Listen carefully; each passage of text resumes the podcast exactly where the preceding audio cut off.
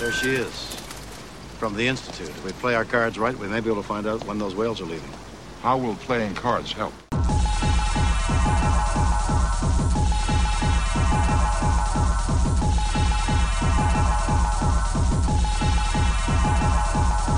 That is irrelevant. Make it so. That is irrelevant. Make it so. That is Welcome back to Make It So. I am Charlie Plain, and back again from his vacation is Mr. Neil Timmons. Greetings, everybody. It's great to be back, and I'm excited to take a look at the cards that the teams have submitted for this week's Make It So. Yes, challenge number nine. Can you believe we've been doing this for? Yeah, months already. I'm optimistic that we will not have computer issues, and I can actually get one of these podcasts up because we've had some technical difficulties for the last couple, and I sincerely apologize for that. Unfortunately, Sir Rogue has been infected by some sort of mutant supervirus, probably retaliation from the uh, Obsidian Order. But we did get Sir Dan, and he'll join us here shortly to talk about the cards. This challenge was kind of exciting. We're starting to look at cards that people have already looked at before because these are the teams that made these cards. So they're looking at their own work and they're starting to pick through their own things. And they're starting to look at how a card would come together uh, in a whole process, not just a, a one week challenge where your cards are due in three days. Yeah, I, I thought it was interesting when I was watching the team's work how many of them were complaining about how bad these were. These nine cards were pulled from the original four teams. Some of them were created by the other team that the people were working on and had nothing to do with their original design. And and very few people were critical of those cards. They they were incredibly critical of their own work, which to me shows that they've learned a lot. It, it demonstrates that they have learned a lot of tricks and techniques over the last five months at this point, and have grown as designers, and that makes this whole process pretty rewarding. It is pretty neat to see the people actually taking uh, the things at heart and looking through the work that they've created. Preventable disaster was the first card. Neil, how do you think the Borg tackled this card? I thought the the Borg used a, a, a reduction strategy, and I think it seems to have worked. They took a big, huge, nasty dilemma, but they dropped the cost down a whole bunch, and they made the dilemma do a lot less, but it seemed they seem to have cleaned the text up so that it, it jives a little bit better and it feels a little bit better. So I, I think they did a good job with this dilemma. I really like the way that uh, it bounces back to the dilemma pile if, if you prevent the disaster. I think that's very thematic, and I like it a lot. Looking at the playtest notes, that it was super complicated. Now it's not. It's very spelled out nicely. I, I think it's a great job. I like it a lot. All right, how about the Federation's version? Well, as Neil said, this is it's one less cost. It's four costs instead of uh, instead of five. So again, it's probably one of the few dilemmas you're going to play, and it seems to have just about the same effect. You have to have the skills, or you destroy an event. It's it's interesting that they worded it a little bit differently, but had the same effect there. But this one stops everyone and damages the ship. So It, it is thematic and it's it, it's it's not so bad. But in the existing cards, the big damage card that everyone uses that stops everybody is Gomtuu Shockwave, and it costs three.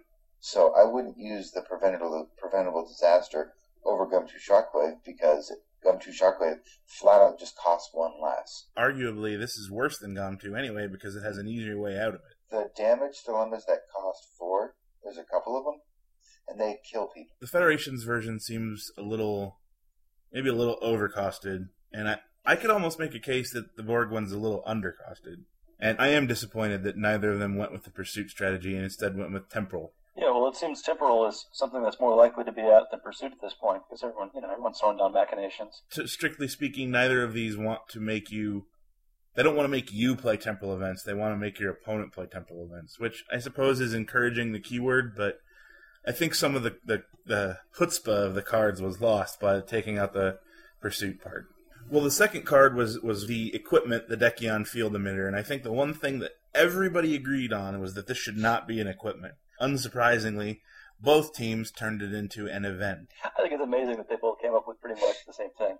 That the, the event goes on the bottom of the deck so that, you know, in the future it'll come back again. As far as the playtest notes, it, it certainly solved the problem of using the same card over and over again, uh, um, unless you manage to protect yourself, which is, you know, something that's not likely to happen, but wasn't good. It is is it is nice to see that it they turned they both turned it into an event. The Federation I didn't do too bad of a job. The observation I have about this card is is that it ends up being a combo card. It's not a strong card on its own. You have to use it with other stuff. Nog or the pocket watch or some other stuff that allows you to get your your events back. I like combos. I, I like big long chains, so this would fit right in with that chain. One of the complaints I know the judges had was that the original let you pretty much infinite loop your what costs. Both teams have taken steps to prevent that by making it so that you can remove. You can only do that three times because you have to remove this from the game now. But the Borg team took the additional step about saying now you can only loop cards in your core. That seems like a pretty smart, safe choice on it because I mean.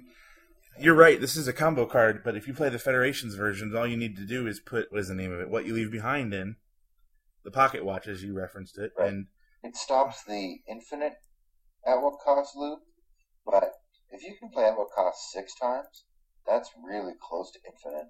yeah, it might as well be infinite. If you take six double turns and you can't win, then you need to switch affiliations or something. is limiting it to events in your core the right way to do that? Or do you limit it to non zero events? I think the text on the cards are right. I think the costs need to be switched. Yeah. All right, well, another one of the more controversial cards was Delegation. On the Federation side, I, I like that they restricted it to a go. I, I also like that you to to use this you have to discard cards from your hand to to do the first half of its part to download a Glinn. There's a couple of pretty good Glinns in this game, but there's actually not a lot of good Glinns in this game, so it's actually kind of cool that yeah you'll discard a card to, to catch a Glinn, but but once you do that, then this card is I mean, you're done using that you're, you're only going to chuck a couple of cards to download a couple of glinns. Then when you when one of those glinns uh, uses a skill, then you can use the second half to to to score your points, which is kind of nice because it's not one of those things that you're ever going to really have a decision point on. I like it. Dan, what did you think about the Federation's Delegation? Well, uh, one of the playtest notes that was that it didn't happen very often in playtesting, and this is sure to happen every time that you want it to happen because you're discarding a card. I like the feel of a Gul shows up, calls forth the Glinn to go do something, and you get points for it. That sounds that, that's great. I like it a lot. How about the other side of the coin and, and look at the Borgs? Well, th- they they solved the problem of not happening happening as often as tripling the the likelihood of it happening, which is a step, you know, a, a good step from where the playtesting was. I don't know. I, I- think I like, as Neil point pointed out, with with the with the Federation version, you you can pick a, a Glinn and get it. With the Borg, you have to stock a lot of Glinns in your deck to to make it happen. The other problem I have with the Borg version is, yeah, it triples your chances to catch a Glinn and get a free dude out of the out of the deal. But with the with the, the Federation version, you're probably going to end up discarding two, maybe three, maybe four cards. And but with this card, I mean, you play three or four guls or legates, and you just discarded six or eight cards, and you may not get a bonus. It's wasteful. I'm really not gonna. I'm not gonna build a Glinn deck because of this card because they're just not that exciting. And wasting two cards to get one into play isn't really exciting to me. And I do take exception to Legate being shoehorned on there. It doesn't need to be on there. They don't need to be together all the time. And shouldn't the Legate delegate to the Gul and the Gul delegate to the Glinn? It shouldn't be like that. I don't like it on there. That's just personal preference. I know there's precedent for it being on there, but I don't like that. Well, that brings us to Tortious Act. Certainly one of the more interesting cards of the original nine. And it was clearly one of those cards that may not be necessary anymore. Because when it was originally created, it was before Infinite Diversity and it was before Transport Crash Survivor. So it was a very, very much a anti-micro teaming card. Now that micro teaming has been effectively kicked in the teeth, it's going to be interesting to see what the teams did with it. When I look at the Federation card, it feels very hindrance-ish to me, except it, it seems to be weaker than hindrance. Uh, there's not a lot of crime events, and I know there's a, a couple of them that cost zero, which which makes this bad, and there's no way to affect the cost of any card right now. Furthermore, they also took what uh, they made it unique and took the crime keyword off of here, so it can't destroy itself. So you're kind of limited as to what cards you can play with to, to destroy. Well, I don't I don't agree with your statement that it's worse than hindrance. Hindrance requires you to kill a three or a co- person that costs three or more to draw three and spend three. Right? If you kill a three cost event, it's the same thing. I think on its own, it's not worse than hindrance. What makes it worse than hindrance is the severe lack of good crime cards to use with it. The argument for taking the crime keyword off was that they didn't want it to be downloaded by Ramus, and if you remember, there was a a very bad loop that playtesting had found using Ramus. But the problem wasn't Ramus. The problem was this card. You know, it destroyed itself, and then you could smuggling run it back, or I don't remember exactly what the loop was. It's it's in the playtest notes, but their solution to killing the loop was taking the crime card off. And since it's supposed to encourage crime cards, I'm not sure that was a wise decision. The the thing that they, they have not seemed to keep in mind though is that the cost, the base cost to draw and spend three dilemmas is five. Yeah, That complications. complications is five. All of the other cards that let you do it are either they either cost five or they cost less, but there are other requirements that that make using the card more difficult. I, I actually like it. Uh, and what I like is that you can use your you it encourages you to play other crime cards, which was part of the original intent. And then once you've gotten your benefit from those crime cards, now you've got something else you can do with them. So if you've already used, you know, you've gotten an effect from something, now you can use it for something else. So it gives you another another in-game decision, another option.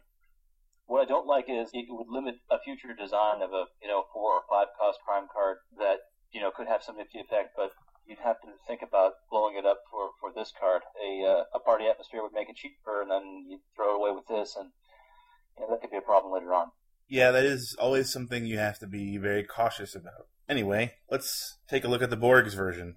Well, it, it definitely kept the crime. It it, uh, it it also encourages thieves by needing to have three, and I like the choice. I like the choice between drawing three and spending three. Since it's unique, you can't download it and then you know play it, but you're still stuck with Remy is downloading other crime cards, but you have to pay for them. So I, I, I like this as well. It just just doesn't feel like it's as even though you still get to make a decision, it doesn't feel like it's as uh, adaptable as the other one is. I hate to keep saying the same thing, but I think this is almost overcosted. With the base cost of five to draw and spend uh, three dilemmas, this costs two. So plus you need three thieves. Plus you have to destroy a crime event. With all those put together, I, th- I think you should almost either get both or get one or the other and something else. One of the things that the original did that I actually really liked was that it let you shuffle and then draw. Now, it was too much, the way it was worded before, but both of these, they took away the shuffling, which was the most innovative part of it. And I think the card lost something by taking that out of there. They'd be able to add that back in, in my opinion, with this cost of two. And that was kind of a novel effect to that card. So one of my personal favorite cards was the mission from Balance of Terror, which is one of my favorite episodes. Dan, I think this was one of the ones that you had been looking for particular attention on. How do you think the teams did on this one? Well, I, I, I don't know. I feel like there was really something very, very Trek sensey about the first one, and you know I'm a one E player, so I like that kind of thing. And something kind of slipped away in both of these revisions. I think they're better cards, but I, but it, it kind of lost that feeling for me. I don't know. I don't know how to explain it. I, I look at the notes that the Federation team had down. They were really trying to keep it a, a past Romulan's mission. But then I see five skills on there. And they have two of every skill. Not redundant at all. So if you're going to cater to the past Romulans, you should you should have less than five skills. Also, for a, a mission that can only get up to 40 points, because you can only score an extra five points, five skills plus cunning greater than 36, I think is a little bit, that's a lot of requirements for for a mission that, that won't get you as many points. Well, it looks like they based it on the, the standard 40 point mission model. A lot of those missions that have uh, five skills in mid 30s or four skills in high 30s, they also have a benefit on the mission, or they have a game text on the mission, or something that that you're also paying for. And this one has a detriment actually because it's not actually a 40 point mission. You can't use your 40 or more stuff on it, and it could fizzle. Specifically looking at the Borg version, I think they totally copped out. This isn't this isn't even remotely the same mission anymore. Honestly, I don't know why nobody just took the original mission and put a limit on it because I think that was all it really Yeah. needed. I mean, it was Yeah. a great mission. The, the problem was that I can force you to draw way too many cards on my turn, and then I can have an infinite number of points. Not infinite, obviously, but put a limit 20 on it, and boom, 20 point mission that can get you 40 points. I think it would have been absolutely perfect. I mean, they did they changed damn near everything on the mission. Both teams did. The only thing that's still the same is the span, the title, and the Romulan icon. I mean, they changed the skills and they changed the game text completely. I think both of them They left the region. yeah, they, well, okay, but they they both changed it too much. They they completely reinvented the mission, and they didn't need to. The Borg, especially, it doesn't even have anything to do with the original mission. Yeah. And the, I mean, the Romulans don't need another too hard thirty point mission that does something that they already do way too well. They need missions that they can do, and neither of these are missions that the Romulans can easily do. At least the Federation one still gives you points.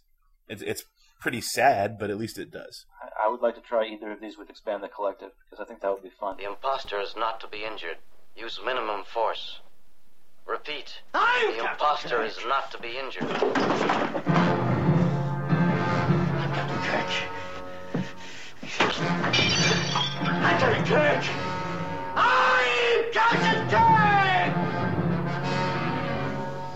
Well, speaking of Borg, we now get into the noun version of our program. We're going to talk about the personnel and the ship. And we're going to start with the assessment drone, which inexplicably had intelligence originally. Fortunately, I think both teams dealt with that problem by removing the skill. I, you know, interestingly, they went different Borg interrupts in directions. One is is made for adapt, and and one is made for analyze. The Borg team, it's always tough to kill a personnel involved in a in a mission. I, I guess the point would be, let me get let me get the timing right. I, I all my people are stopped by a dilemma. It's about to go back onto your deck, and and I'm going to kill this guy. Can I do that? I think that's right because the dilemma hasn't. It, usually they're worded as it. All your personnel are stopped, and this dilemma returns to its owner's dilemma pile. So it's like Okay. one. You can do that, but yeah, I mean, I suppose that's the only real reason to use it. Like they hit you with the Dal'Rok or something, so you can kill this guy to put it under, so you can adapt to it. Right. The, the only problem I have with the wording on the Borg team, it's worded in such a way that he won't stop a timescape or a dilemma that is floating on a mission because they're not facing the dilemma anymore. They're just they're just sitting there. Those are generally dilemmas, with one big gigantic exception. Those are generally dilemmas that you don't want to mess with. For very good, I mean, there's a reason Rega can't Rega a skeleton crew, or Rega Right. can't Rega a timescape. There's a very good Right. reason making it so that he could do that to a timescape or a skeleton crew would just be way too good. The Federation version I felt was another fellow that I'd probably leave behind and just use him every turn at the Unicomplex. The Federation's version, I think, should either place himself under the deck or should only be able to use his skill at a non-headquarters mission. Well, I'll tell you right now, he sure is sure is whatever should not be non-unique. I mean, Mhm. th- this is this is Borg Lauren, Earth Icon Lauren. She, it's the same exact ability, it's actually slightly worse. On a non-unique personnel, I mean, play three, and he's two cost. Play three of them, leave them at your homeworld. Even if you can't, even if you change it so you don't have to leave him at his homeworld, or you put him back in your deck or something, that's three three dilemmas a turn. That's ridiculous. And even if it's it's it's insane because if two out of the three outcomes of using his ability are going to be good for you. No, it's, if it's returned to the dilemma pile, it goes to the Return bottom. Yeah, it's what I'm saying. It goes it goes to the bottom, so Yeah. you, you get to see what it was. So it's like, oh, you just put a planet dilemma on the bottom. I'll go do my planet mission, type of situation. Or, well, well, no, that's not what makes it bad. What makes it bad is that if you had three of them, you get the top three dilemmas. You either stuff one under a mission, or it's or it goes back. Right, but it's one at a um, time. Yes, but you're not gonna you're not gonna get stuck on a space dilemma. True. Yeah. You're not gonna reveal and go, oh, it's a space dilemma. Okay, well, I guess I won't stop the other two guys because they don't do anything because I know the top one's a space dilemma. No, Yeah. that space dilemma goes back, so you can do it again. Like, hey, what's the next dilemma? Yeah, it's Oh, just check it's that it's absolutely should not be non-unique. It's ridiculous. It's way too good as a non-unique. It needs to be unique. I, other than that, I don't particularly have a problem with it. I mean, it is a little too good, but you can't use it until after you've already solved a mission. I do like that it sets up for adapts later on. So you know, if you if you catch, you know, if you catch somebody's, uh, you know, where no one has gone before, uh, you know, the next time you face it, it's it's just going to be adapted in a way. So that that works well with the very old old interrupt that uh, you know from the very beginning for, for Bag of tricks. Yeah, it, really, if it were unique and costed three, I'd like it. The other, I mean, the, the bigger issue is that the Borg don't really need that kind of help, but it is a really good conceptually implemented card. All right, so the next personnel is our Cardassian fellow, and the Borg team has decided this is a version of Garak, and the Federation team left him to be undefined. What did you think of the Borg team's Garak? I like that they limited it to instead of just flat out being a dual dilemma, blah, to a dilemma that has a cost of one or more and does not require a skill. To and, and also hindering yourself by stopping this personnel, and of course you still have to kill a captive. So it, it looks like they just kind of left the person pretty much the same. They just trimmed his ability down a little bit to to bring it underneath the power curve. It's not so bad. This is also a, a, a cost for Cardassian, which there's not a lot of. So if you're trying to uh, call to arms uh, with the Cardassians, this help out a lot.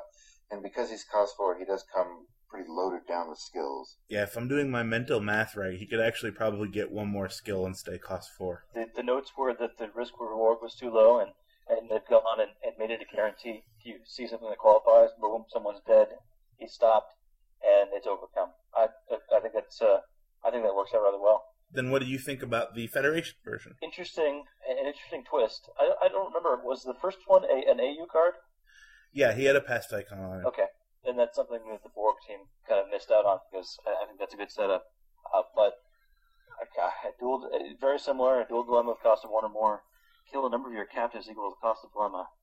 Ah, that could be difficult because uh, capturing people has gotten easier, but the big ones that you'd want to overcome immediately, that's a lot of captives. Right, and you don't. I mean, even three captives is a that's a big investment of resources that you have made to get them, and killing off one dilemma. Tragic turn is the is the elephant in the room with this, right? They flip over tra- tragic turn. I can kill three of my captives to prevent your tragic turn. That's probably worth it, but you know, if you're playing a Cardassian interaction deck, you want captives because you've got site pressures and tribunal sentencings out killing three captives to pop one dilemma is pretty is pretty overpricey in my opinion. Yes, but the thing that makes that high cost worth it is is that you can you can do it over and over. I mean, it's it, there's a there's a while this person is facing a dual dilemma. You run into a a hard time and and caretaker's guess and where no one's gone before. I know it costs you five captives, which is expensive, but you can punch two of those dilemmas away. Now one of them doesn't even go to your court, goes underneath the mission, and now you have your whole crew to face your where no one's gone before. I will give them credit for realizing that they would have a problem with zero cost dilemmas. I can kill zero captives to prevent my dilemma. Right. That would have been bad. So kudos for recognizing that.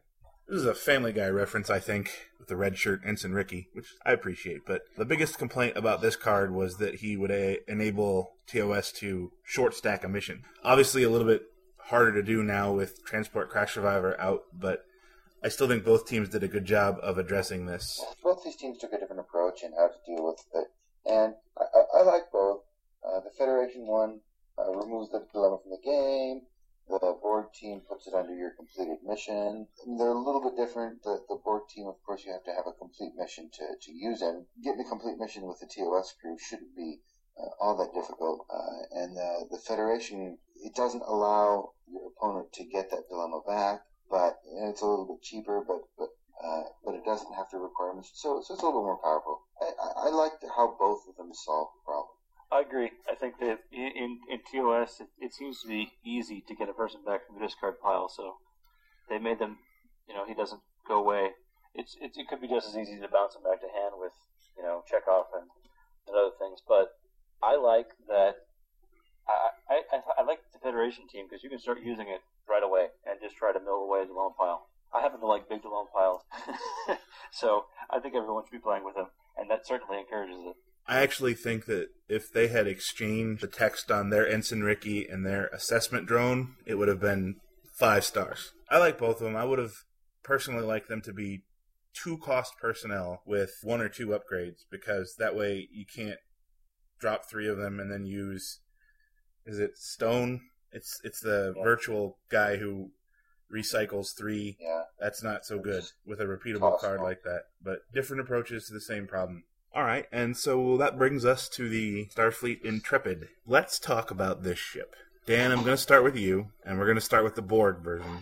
What did you think of this card? Well, the first thing I, I tried to figure out was what dual dilemma looks at my ship's attributes, and I couldn't come up with one off the top of my head.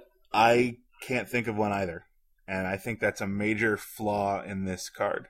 And it's a four cost ship that still has range of six. Right. Well, that doesn't bother me because the Starfleet's supposed to have terrible ships. The Enterprise gets a boost, which it's the Enterprise, and then the Future Enterprise has eight range because it's from the future. It seems like both of these teams were just far too worried about giving Starfleet a, a good ship again, and it's like, well, you know, they don't need necessarily they need a useful ship. They don't necessarily need a range nine ship. So I, I don't really have a problem with the cost and the the range. I know I'm probably in the minority there, but The Borg ship isn't all that bad because while they're facing a dual dilemma, each of your personnel are attributes plus one. Making the ship attributes plus three doesn't help you during that specific dilemma. Well, during any of the dilemmas that we can think of, but it may help with dilemmas in the future. There might be other stuff coming. you have your your point is acknowledged. I just don't think it's ever going to happen, and it shouldn't be on there. They're keeping the dual thing on there because that's what the original card does, but they just sort of it doesn't that making your per- personnel plus one versus a dual is good, obviously, but the ship part's tacked on and ruins the card for me. No, I agree.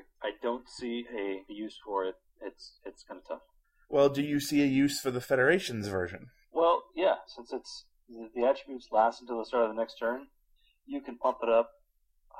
Boy, as much as you want, it looks like there's no limit on that. That could be a problem. I guess it's limited by the number of dilemmas you have, but That is my first problem with it.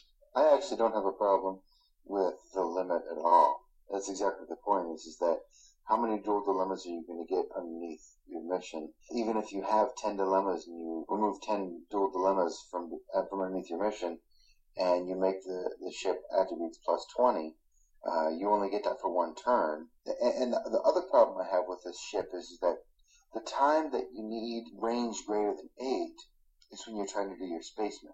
This is not a range booster card. This is cowering in fear of Kruge card. It's the only reason for it to last until the start of my next turn.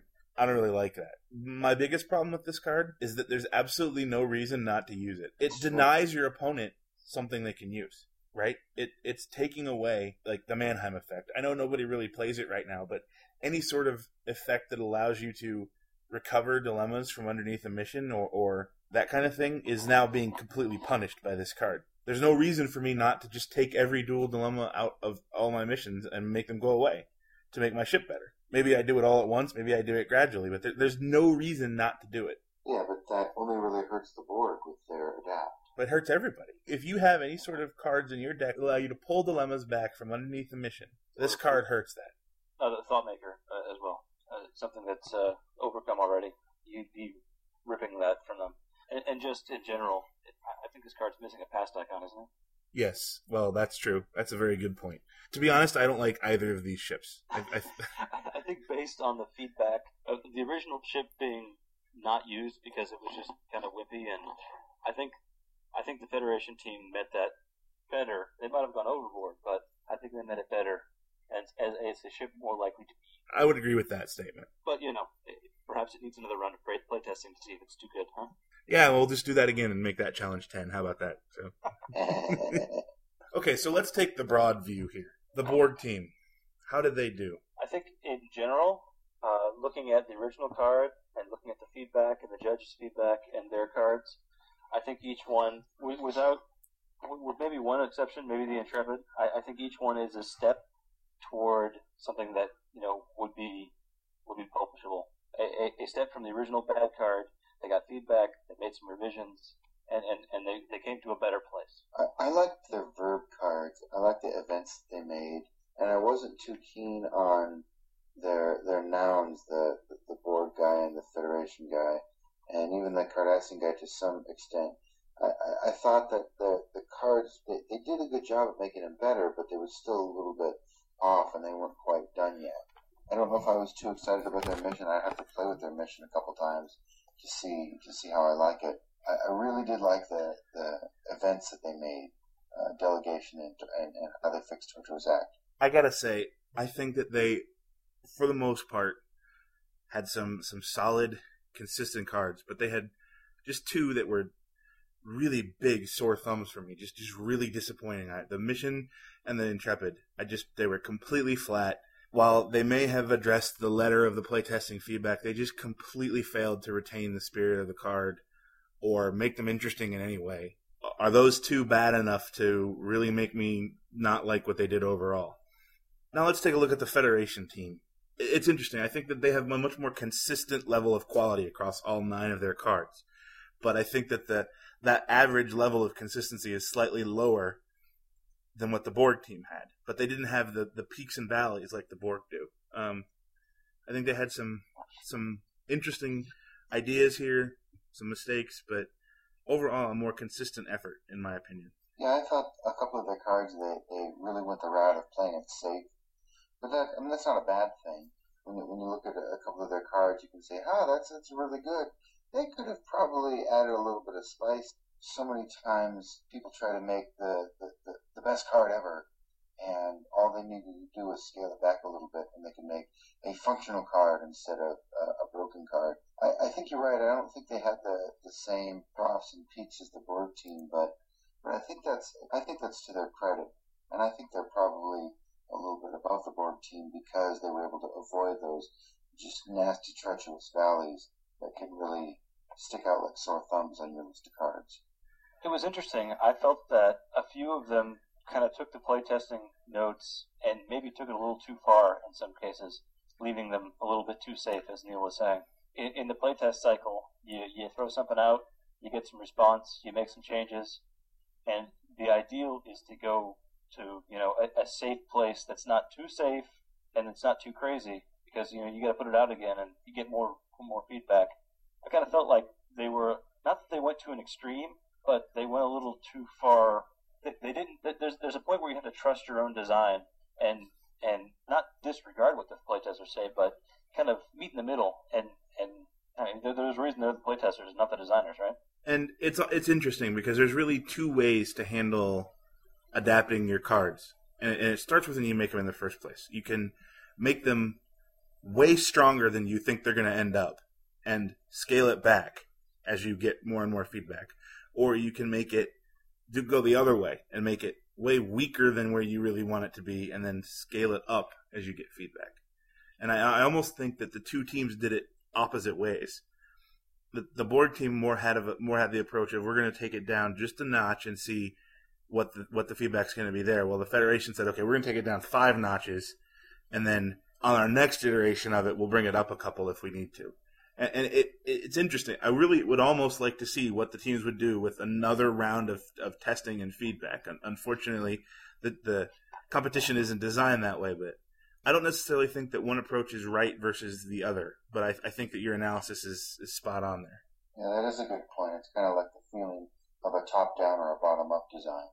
Okay, so Dan and his partner in crime, who we all hope will be feeling better soon, have to officially judge this competition. So I don't want them to give me their answers based on uh, first impressions. But Neil, on the other hand, I am going to make him give me an answer. Neil, how would you call this competition?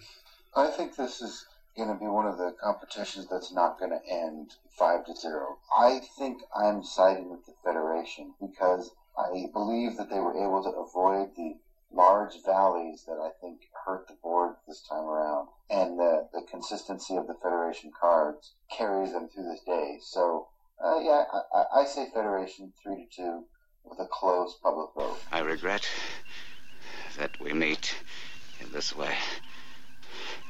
You and I are of a kind. In a different reality. I could have called you friend. Well, we have given you our first impressions, and now it is time for you to hit up our website and give us your votes. Time to figure out which team wins the day. You can vote for challenge number nine by going to the website, www.trekcc.org, hitting up the Challenge 9 Vote Now thread, and putting your votes in. Votes are due Monday, May 24th at 8 a.m., and we'll get the results posted then, and we'll be back next week talk about Challenge number 10. It's going to be an interesting one. I'm looking forward to it. It's going to be exciting. Well, on behalf of our Section 31 guest, Sir Dan, my name's Charlie Plain. And I'm Neil Timmons. And in the immortal words of Captain Picard, make it so.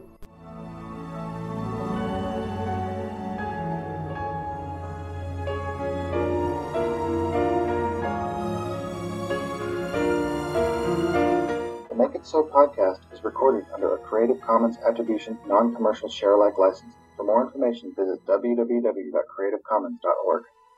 Some of the music in today's podcast is brought to you PodSafe free from Mevio's Music Alley. For more information, visit www.musicalley.com. Make It So. The search for the next assistant game designer is brought to you by the Continuing Committee, home of the first and second edition Star Trek CCG. For more information, please visit www.trekcc.org, www.trekcc.org.